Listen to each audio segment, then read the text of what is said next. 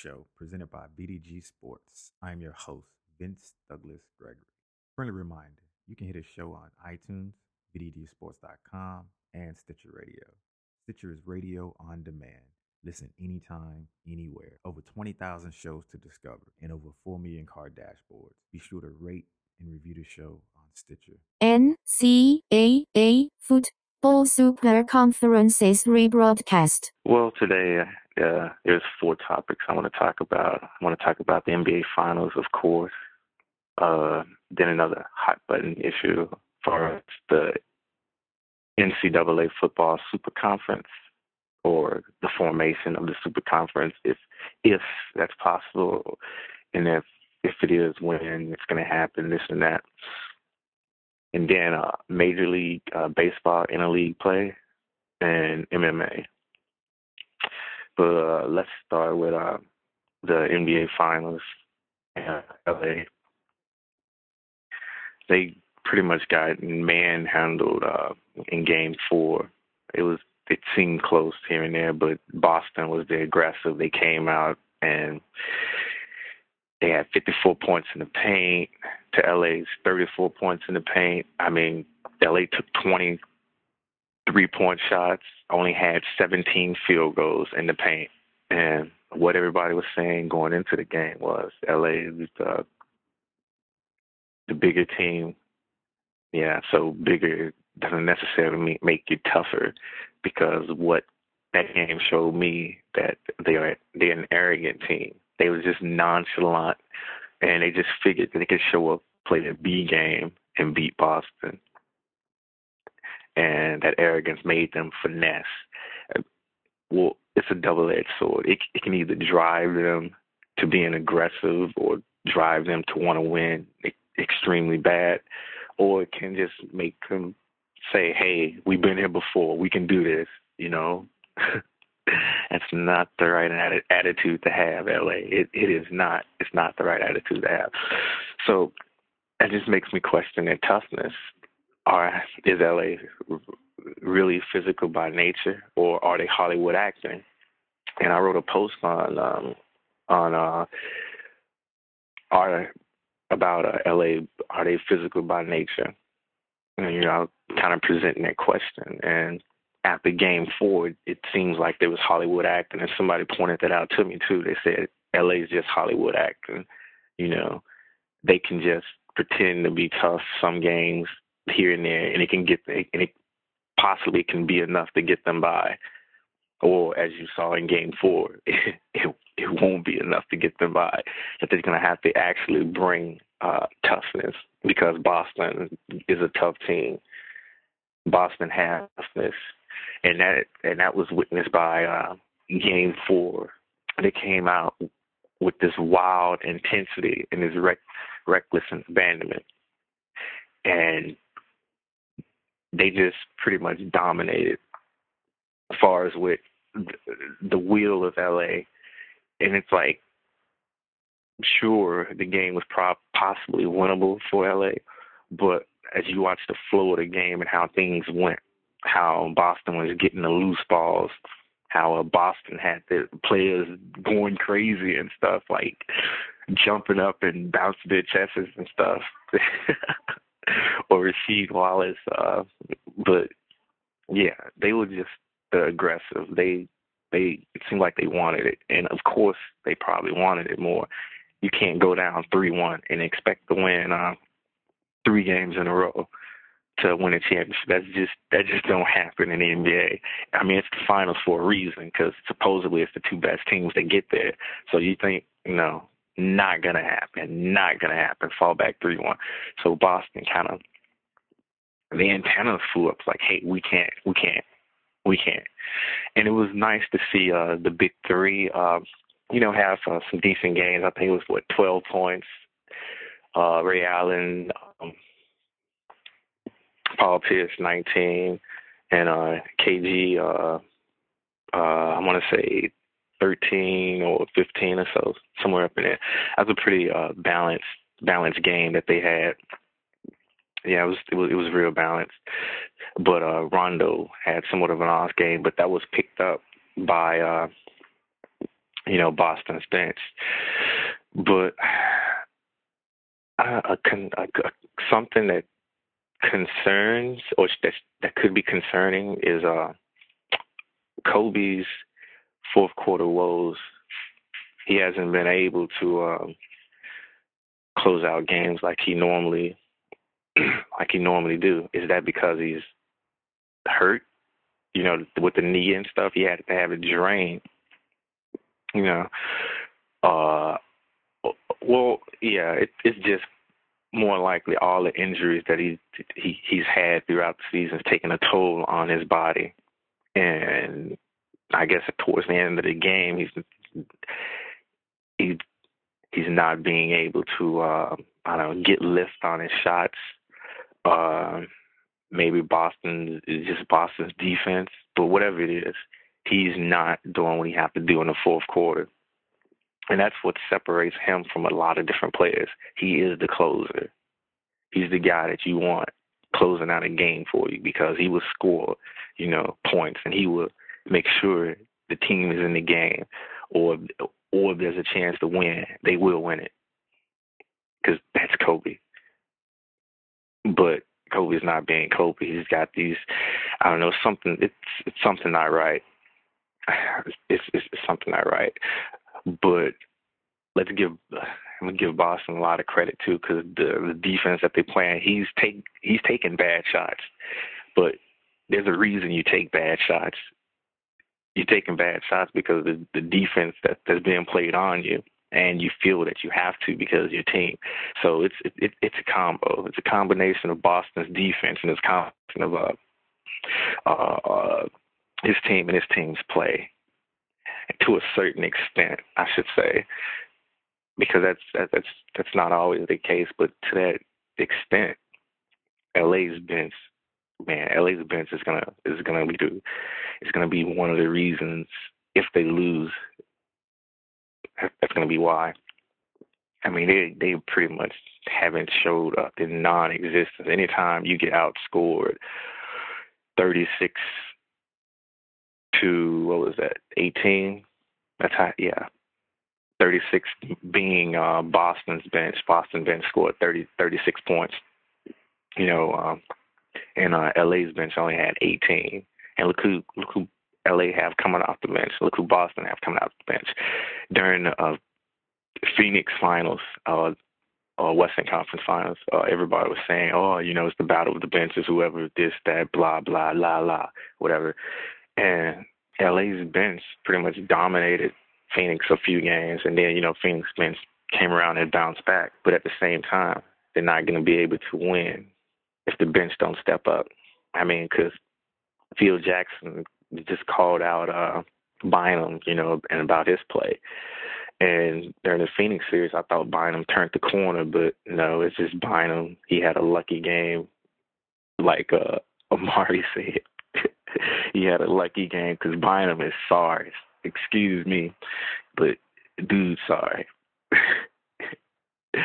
sure he'll um, sure he'll do this and that, as far as make you know a few shots, uh, or, ha- or have the possibility of uh, of winning a a game out of I don't know twenty or uh, maybe not that bad, about one out of eight, nine, somewhere up in there.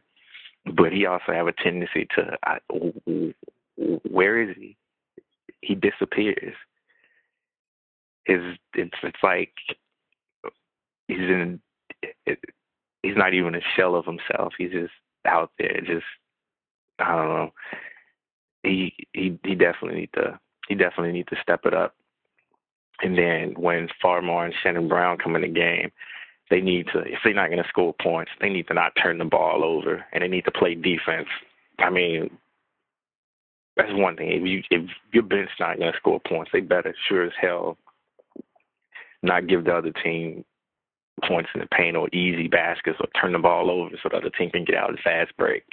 Because because you need something to just uh, at least keep the game close or not blow leads when you when your bench come in, so you so your starters can get an adequate amount of rest.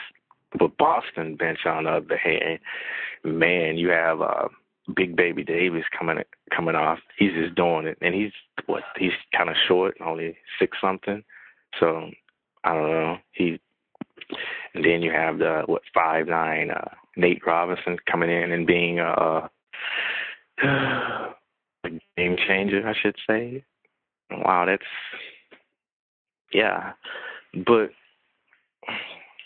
that goes to uh, back to Boston's intensity, which I was uh, saying earlier. It also goes to uh, their bench just stepping up, their business uh, being there and doing what they have to do, and doing what they had to do. It came in some points, changed the game, not give up, extend leads or whatnot. So, yeah, that's that's what they did.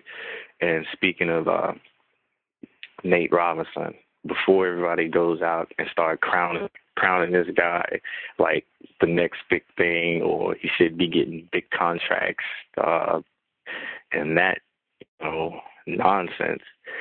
The guy had one good game, you know, where he was a difference maker.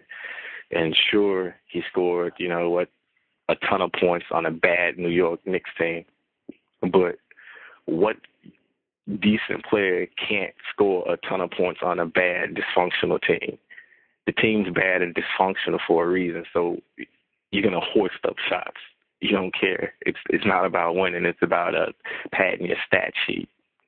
So really using how many points he had or what he did coming off that team, it, it really doesn't matter.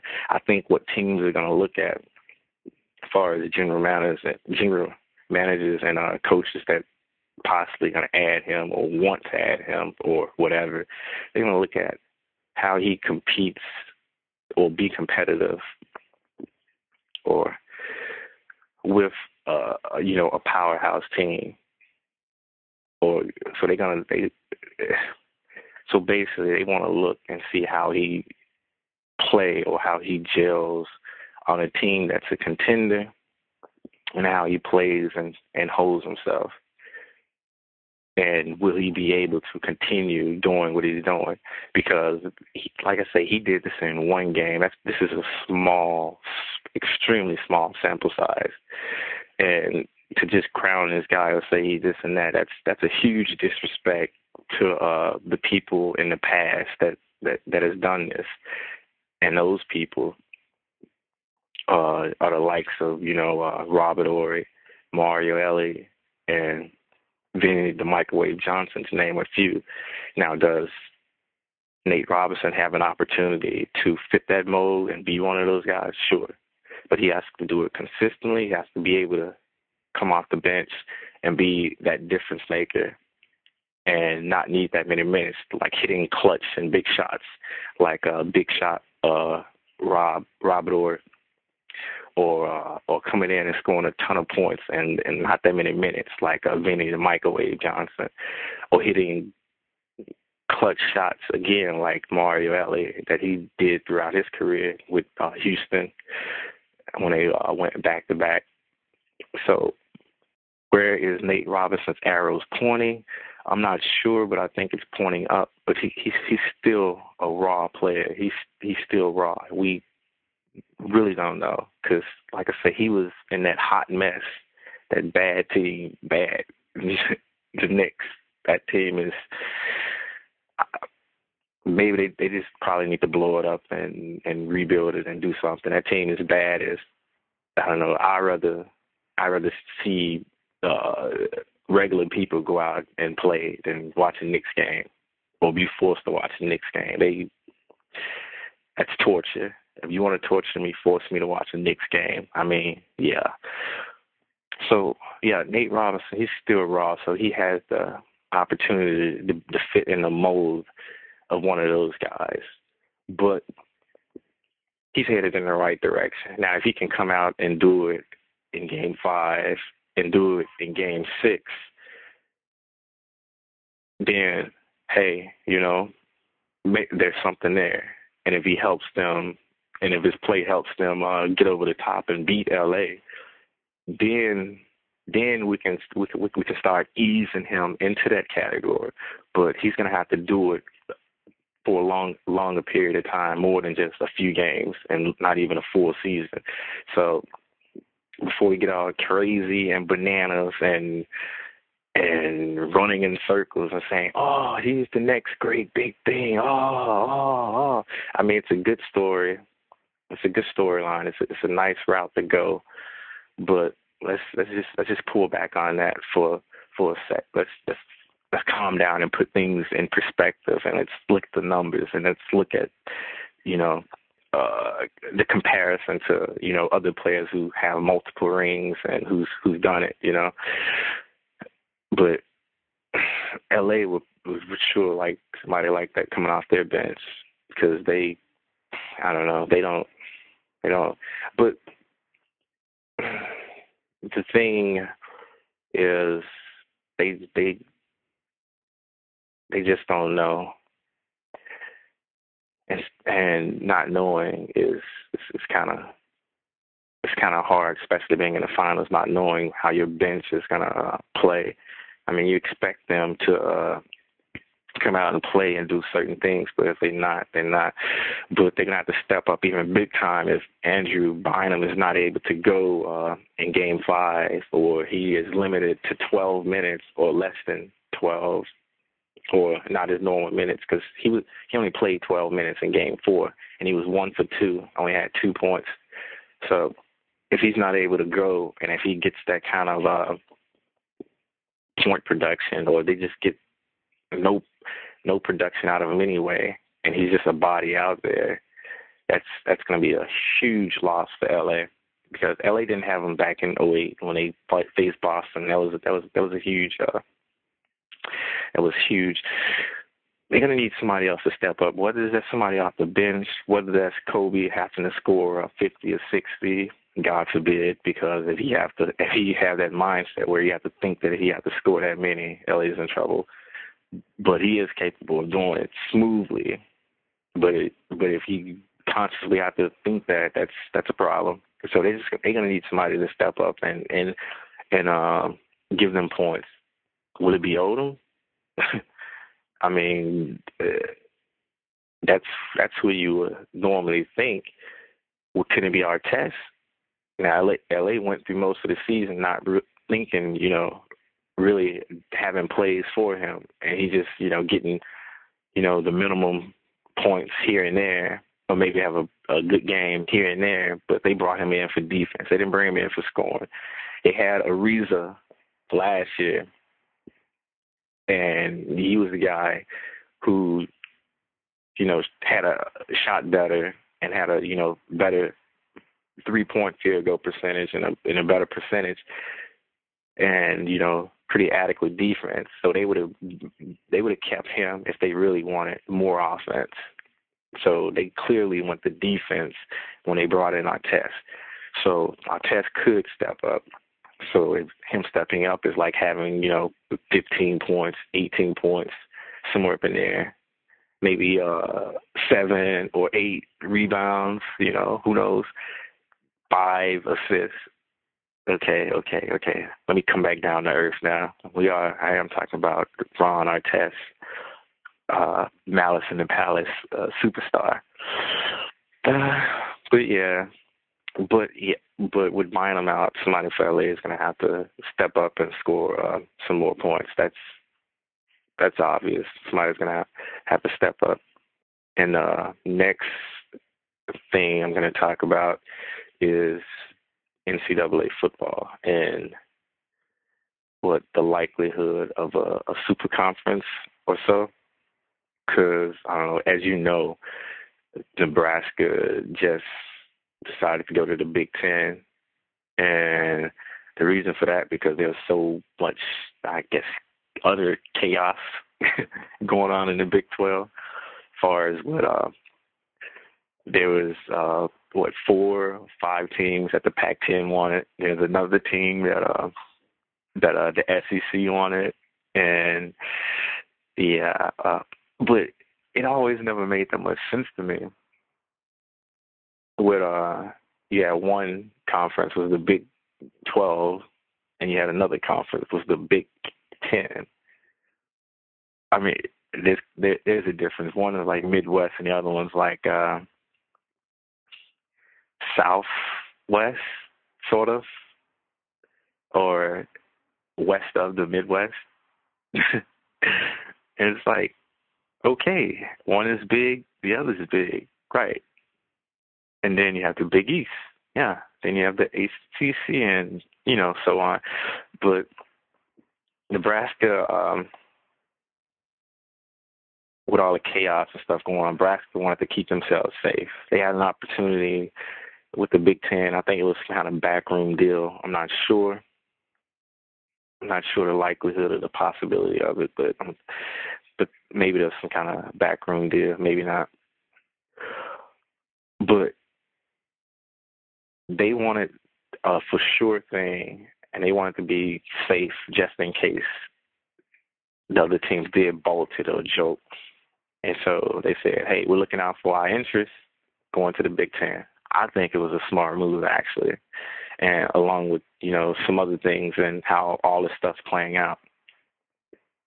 But the one, but the four, possibly five teams that the Pac-10 is looking looking into is Texas, Texas Tech, Oklahoma, Oklahoma State. I mean, but you know, the last time I checked, the Pac-10 stood for Pacific Yep. Yep. You know, it was like the West Coast, and I don't know. Texas is on the West Coast now. Hmm. Texas Tech, West Coast. Oklahoma, Oklahoma State, West Coast. So what happened to Washington State, Oregon, California? They are is it isn't that the West Coast or Western? Hmm. And then wouldn't a team like uh, Utah be closer west than say Texas? Uh, that's uh, that's that's that's too much. That makes too much sense. That's that's not that's not it. That's not right. No no no no no. It can't be. Mm, what am I talking about? Texas and Oklahoma. That is West Coast. That is West. Yeah.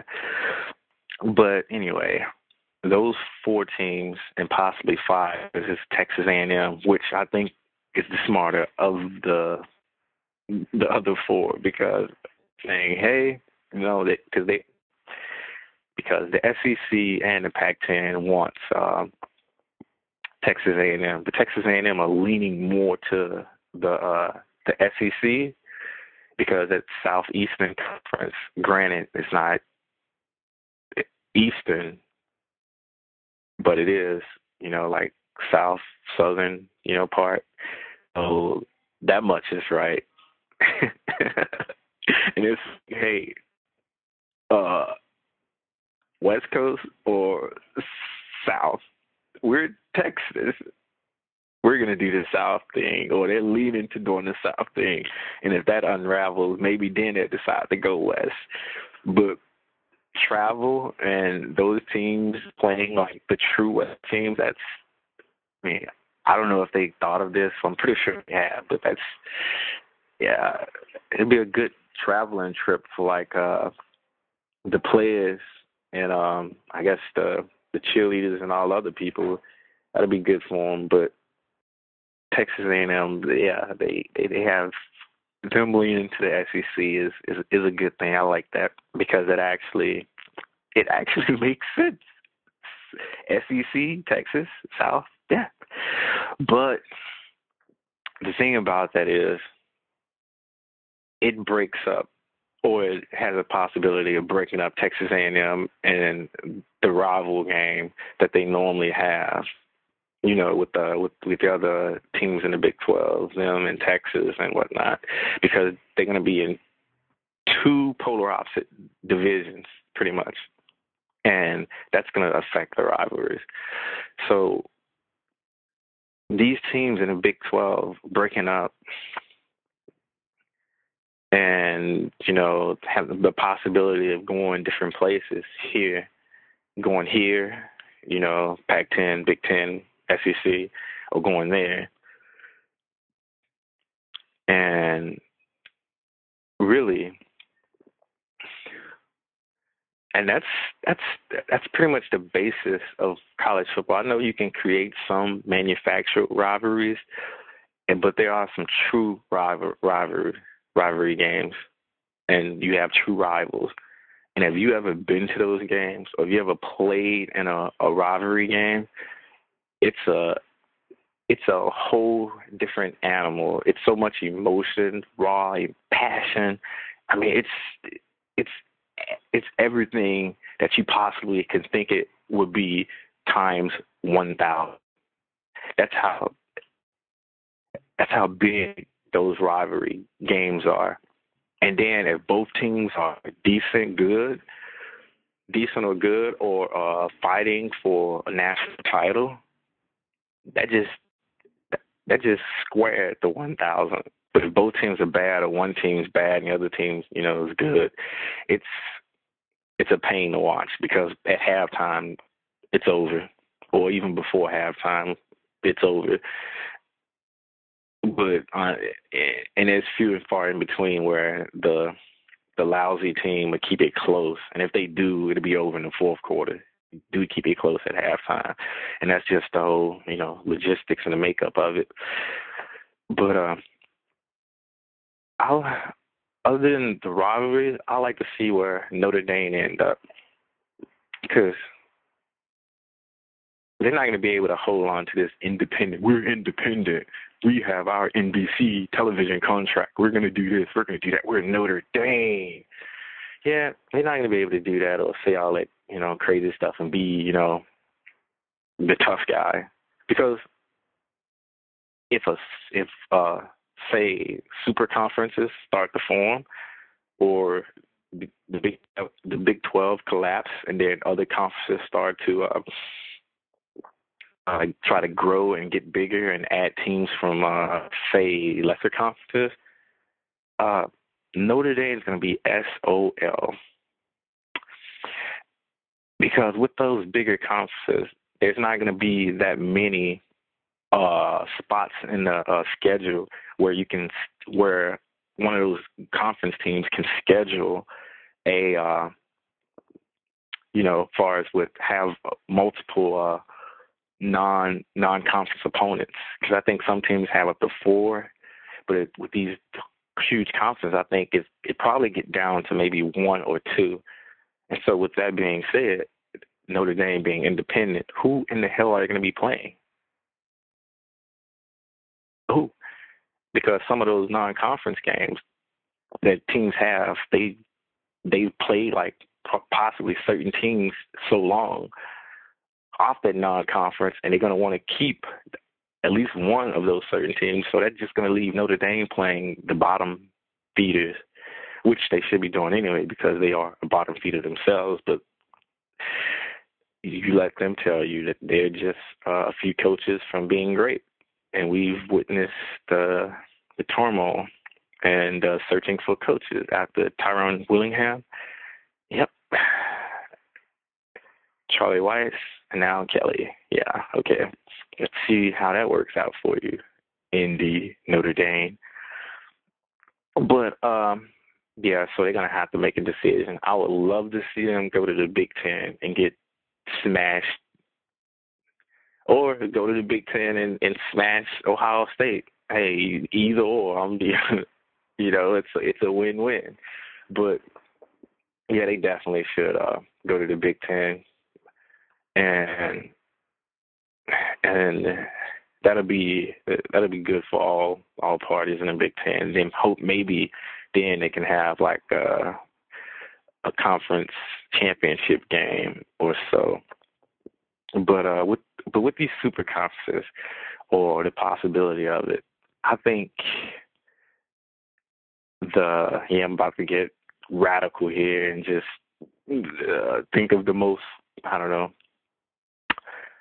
the craziest thing, possibly, or think of the craziest thing that can possibly happen, or they could do, which they probably won't do. But it, it's just fun to just make something up, like Texas going to the Pac-10.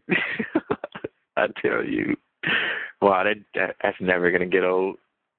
But um, how about this? You have one super conference and you call it the Big East. Have another super conference, call it the Big South or the SEC. Hey, whatever. Have another big conference up north, Big Ten possibly, and have another super big conference out west, Pac Ten possibly. So you have four four conferences I don't know how many teams you have in them. Just get all the relevant good teams and let the bottom feeders feed off in their uh, their small uh, existence or whatnot. so you have those four, and those four would be the four to get BCS bids. So then you have one, two, three, and four. Okay. So one would play four and two will play three in the games, and then say the winner of those games would play another game, a championship game on a rotating on a rotating uh, site, whether one year it's the Orange Bowl, another year it's the Rose Bowl, Sugar Bowl, or you know so on. But to get but to get that one that BCS one, the BCS two, BCS three, and four, there's a conference championship game, the Big East. So whoever wins the conference championship game in the Big East gets whatever BCS bid, depending on their rankings and strength and all the other crap that the computer make up.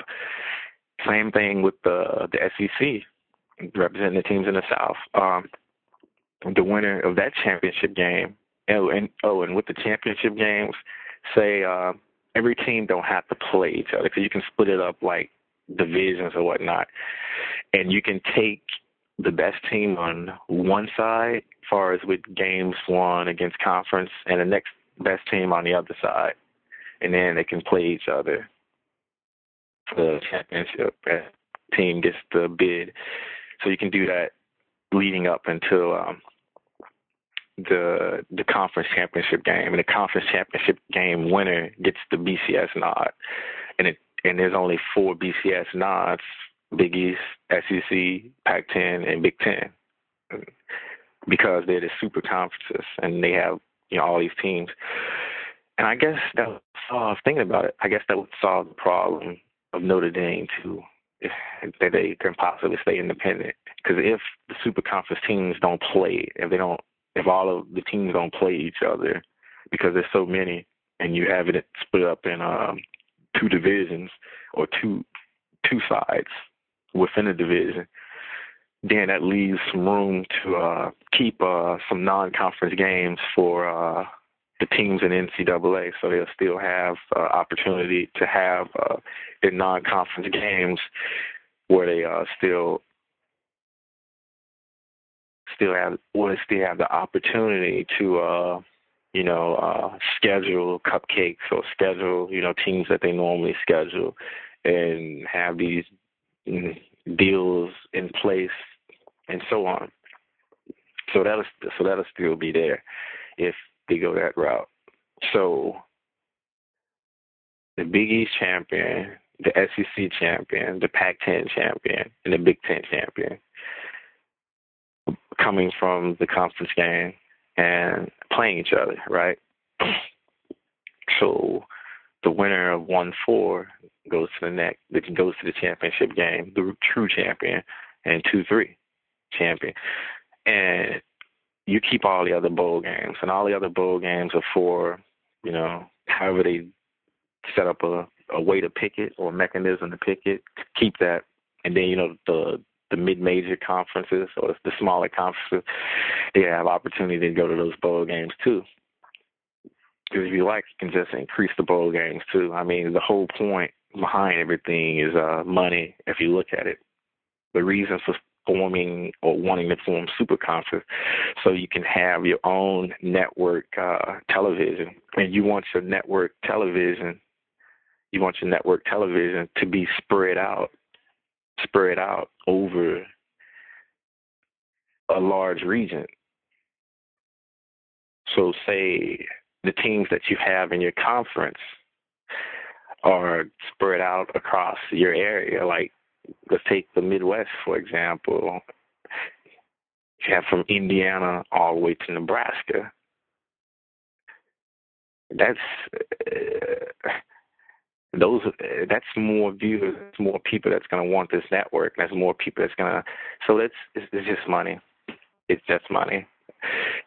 So instead of taking all the bowl games away, this and that, and forming this huge long tournament, just keep the bowl games, keep the money gener- generating in, keep the regular and, and just have what four BCS teams, but just have another game after that, and that'll be like my tournament. Four teams, four teams go, go into the the semi tournament, and one team come out as your true champion, because one through four, there shouldn't be this huge disparity disparity of uh, the champion, because there shouldn't be pure chaos where the number five team uh, should have been four because there were conference championship games played and that team probably lost. So, so I think that that'll fix that'll fix that problem. And you know, speaking of problems, Major League Baseball interleague play I have two words. It sucks. It sucks for multiple, multiple, multiple reasons. I don't even know. I don't even know where to begin on why or why it sucks. Let's say it dilutes the World Series pretty much because the World Series you have the AL versus the NL. Yeah, that's when I want to see AL versus NL World Series. No, I'm not a purist, but that's when I want to see it. I don't want to see it during the regular season because nobody really cares. I mean, it, you can say, "Oh, these rival rival games, this that." Baseball rival games from one team from another league to a to the other league. Hey, they don't. Before this interleague, they didn't play each other unless it was the World Series. Make it to the World Series, both teams, and then then you can call it whatever you want. But I guess they're saying, oh, this is New York versus New York, Chicago versus Chicago, uh, Oakland versus the Giants. Oh, the fans there care so much about it. Oh, oh. I think it was actually better that the teams, the two teams didn't play. So whether your team was constantly beating up on, so if your team was constantly beating up on the other team, you still had the you still had the opportunity to say, hey, you know, my team's better because their team didn't play the other team. So both people or both fan groups can keep saying, hey, you know, my team's better than your team. No, my team's better than your team. Now, when the two teams play, you can really see what team's better. And you might say that's a good thing, but say one team continuously, continuously beat up on another team. I mean, it, it becomes like second nature. It becomes expected that obviously that team the the dominant team when that team's been beaten up on my team, and so it kind of dilutes the dilutes the whole thing.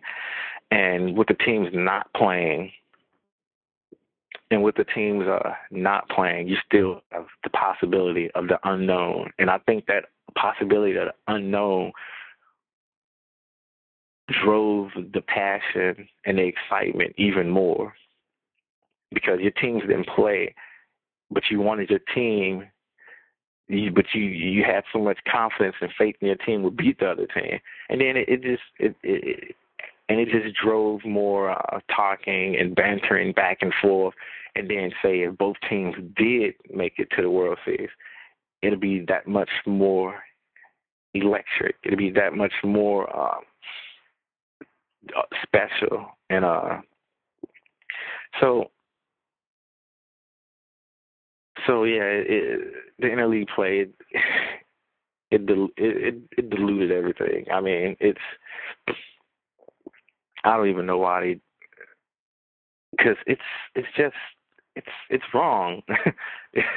it's wrong. I mean, it, I'd rather see more in division games. You going up against your rival than going up with playing an interleague team. Because what's the, okay? Let's say what's the whole purpose of it? So teams that normally play each other can play each other. Wonder how you solve that problem? Make it to the World Series. If you want to see two teams play that don't play each other, make it to the World Series. I mean, that's that solves that problem. So why manufacture two teams playing each other where that has no meaning or anything, but they're two different, they're opposite, and then forcing one team to uh to uh play a different style, as far as with an AL team going into an NL ballpark, they'd have the pitcher out the back, or an NL team going into an AL ballpark, and they'll have to have a DH. I mean, just I already don't understand the DH thing. And like I said before, I'm not a purist, and this is why. Because I think they should they should do away with the DH designated hitter. No, Mm-mm. no, no, no, and no. Get rid of it. I mean, it's the same league supposedly, and you have two different you have two different styles. Not well, two different like rule rule sets. AL has a DH, NL doesn't. AL has a DH, NL doesn't. Um, hmm. Could you imagine like uh, something with uh, football where uh, the AFC had something and the NFC didn't, or vice versa? How about basketball? the Western Conference had something and the Eastern Conference didn't, or vice versa, like a different rule. And they say, oh, well, when the AL integrated uh, in, or whatever they were called way back when, they just kept that uh, DH, or they just kept, uh, they just they just kept that. Well, okay, the the NFL had a had had had a league merge into them. You know the what was it the the AFL I think or something. So um ah that really doesn't and they kept a one set of rules for uh, both leagues to the best of my knowledge. I I don't know. I have been uh drinking a lot of water today. Maybe that like discombobulated my mind or something, and I'm just, whew. Oh, okay, big words, too many. Let's get back to back to normal here. But anyway, yeah. Um.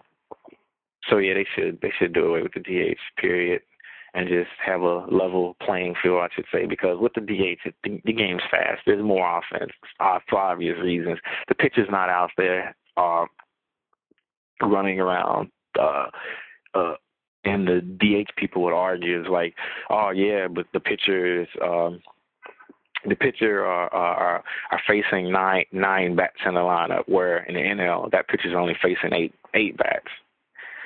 Yeah, he's facing eight bats, but guess what? He's also uh, batting himself. I mean, well, like I say, it, it can be argued either way, but I just think that there should be one one set of rules for uh, both leagues. One set. And this whole All Star game is just where the winner gets the home field. That's just oh, that's just so so thoughtful and so well and such a good thing yeah, it's it's the best thing that they ever came up with since the the invention of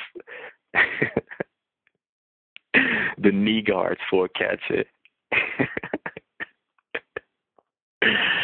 I don't know what to say about that. I've wasted too much time on this. Uh, next, I'll like next. I'm gonna talk about um, MMA because uh, I don't know if you know or if anybody really keeps up with MMA. I do. I have. I started like back in 2005, and I say for about two or three years, I was an avid into it.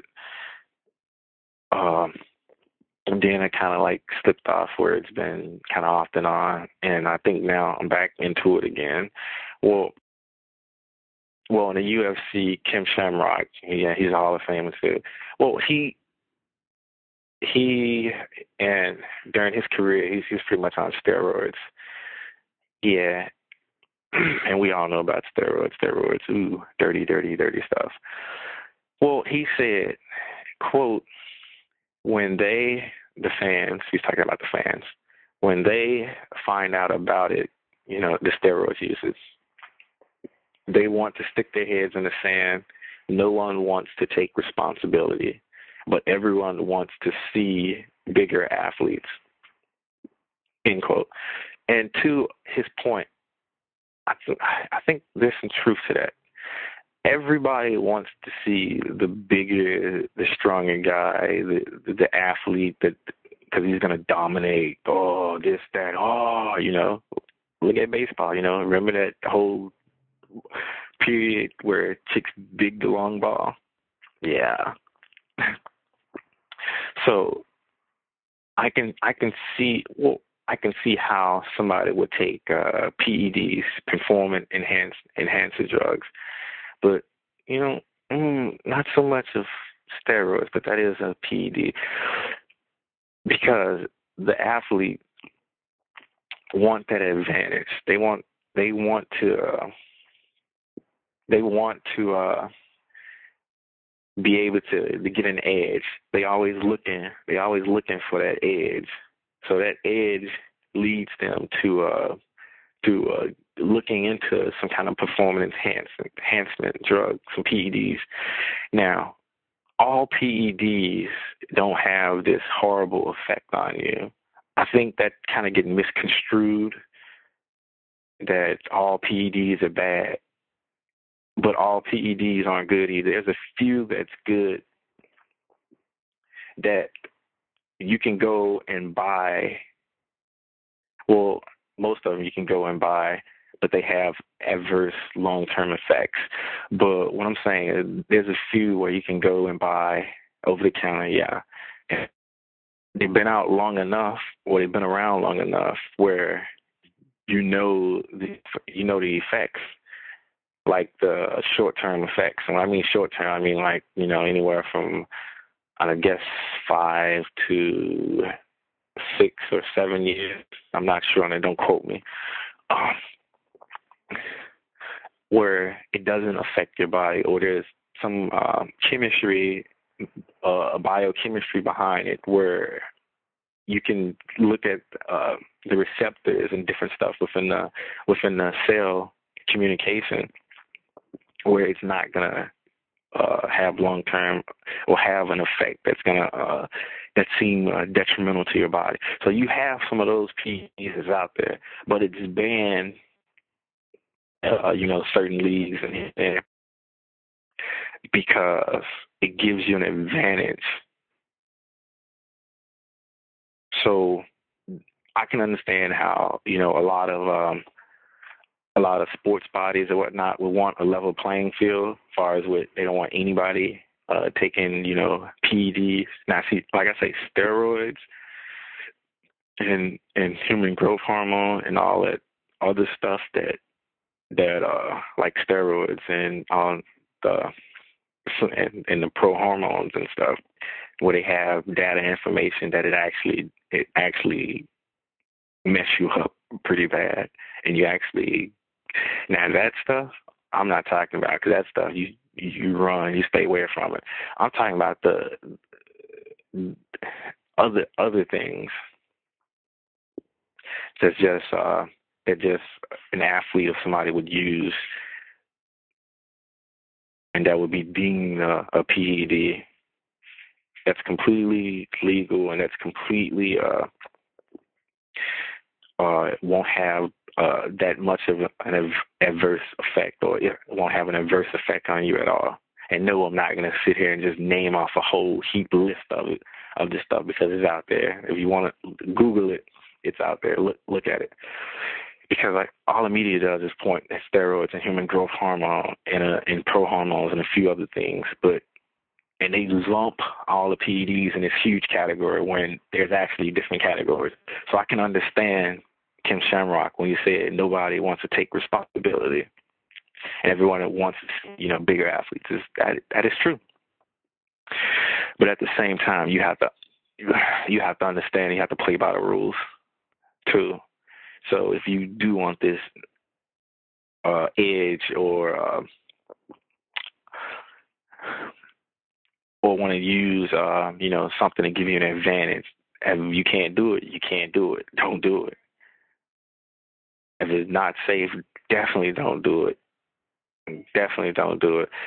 So, but I think it was glad, and I think I'm glad, and I and I'm happy for the UFC that that they uh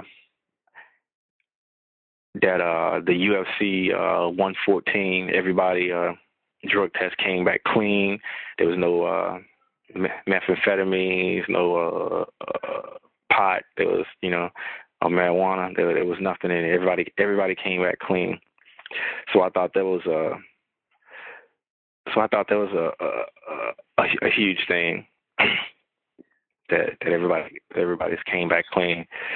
But I think there was a but there was another like an MMA kind of panel or something, and somebody made the bold claim where fifty percent of MMA, that's like Strikeforce, UFC, you know, all those different entities, mixed martial arts, that 50% of the people in the in the sport uh, use some kind of PED or something. Well,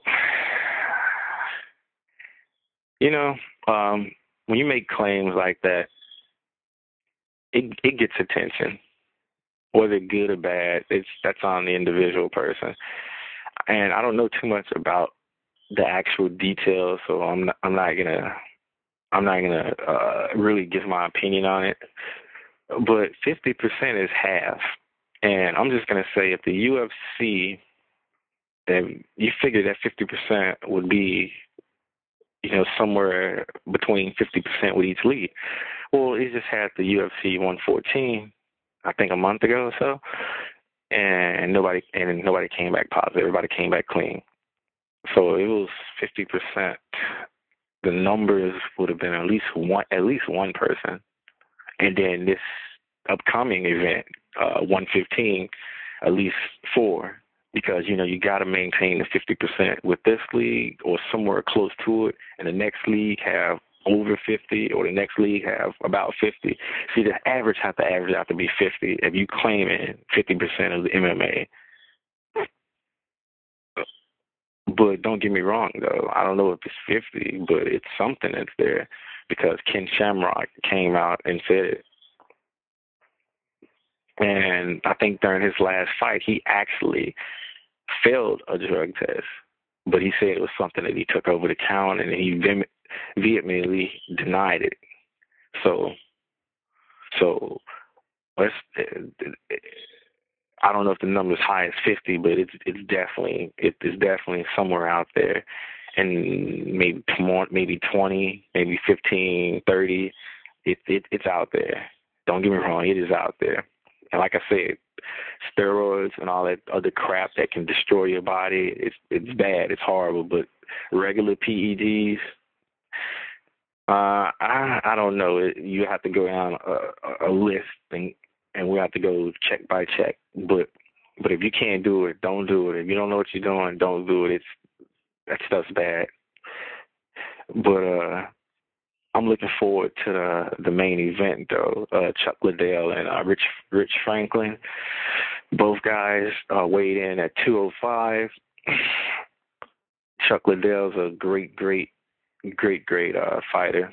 But uh he might be on this uh last leg. You know, if he lose he probably more likely he gonna give it up. And I know uh I know uh, Dana White is gonna uh, say, hey, you know, you had a good career. Thank you for what all, what all you done for the sport, but hey, it's time to go. So I think it'll be an agreement on on that um, uh, when he lose or if he loses against uh, against Rich Franklin. But it should be, it definitely should be a good match. I'm gonna be, uh, I'm gonna be looking forward to uh, watching it because, um, because uh, that's that's that's gonna be that's gonna be it's gonna be a good good fight. I mean, it's it's definitely something that uh that uh you should check out if you uh, if you uh was a fan of boxing way back in the day or at one point because MMA, UFC, Striker Force, all that stuff is like it's a new boxing. It's it's like well, we are obviously it's not boxing, it's mixed martial arts, but as far as with the height and the energy and the flow and this and that, it's it's there. It's everything boxing was once was, and it is, and it's taking it to an extremely different level, a different level. Well, I think that's that's just about it. That's that's all I wanted to talk about uh, today on this uh, live show. I would like to uh, thank all my listeners for listening in. Uh, it's going to be available uh, to download on on podcasts on iTunes. You can check out my website at vdgsports.com. And until next time, peace out.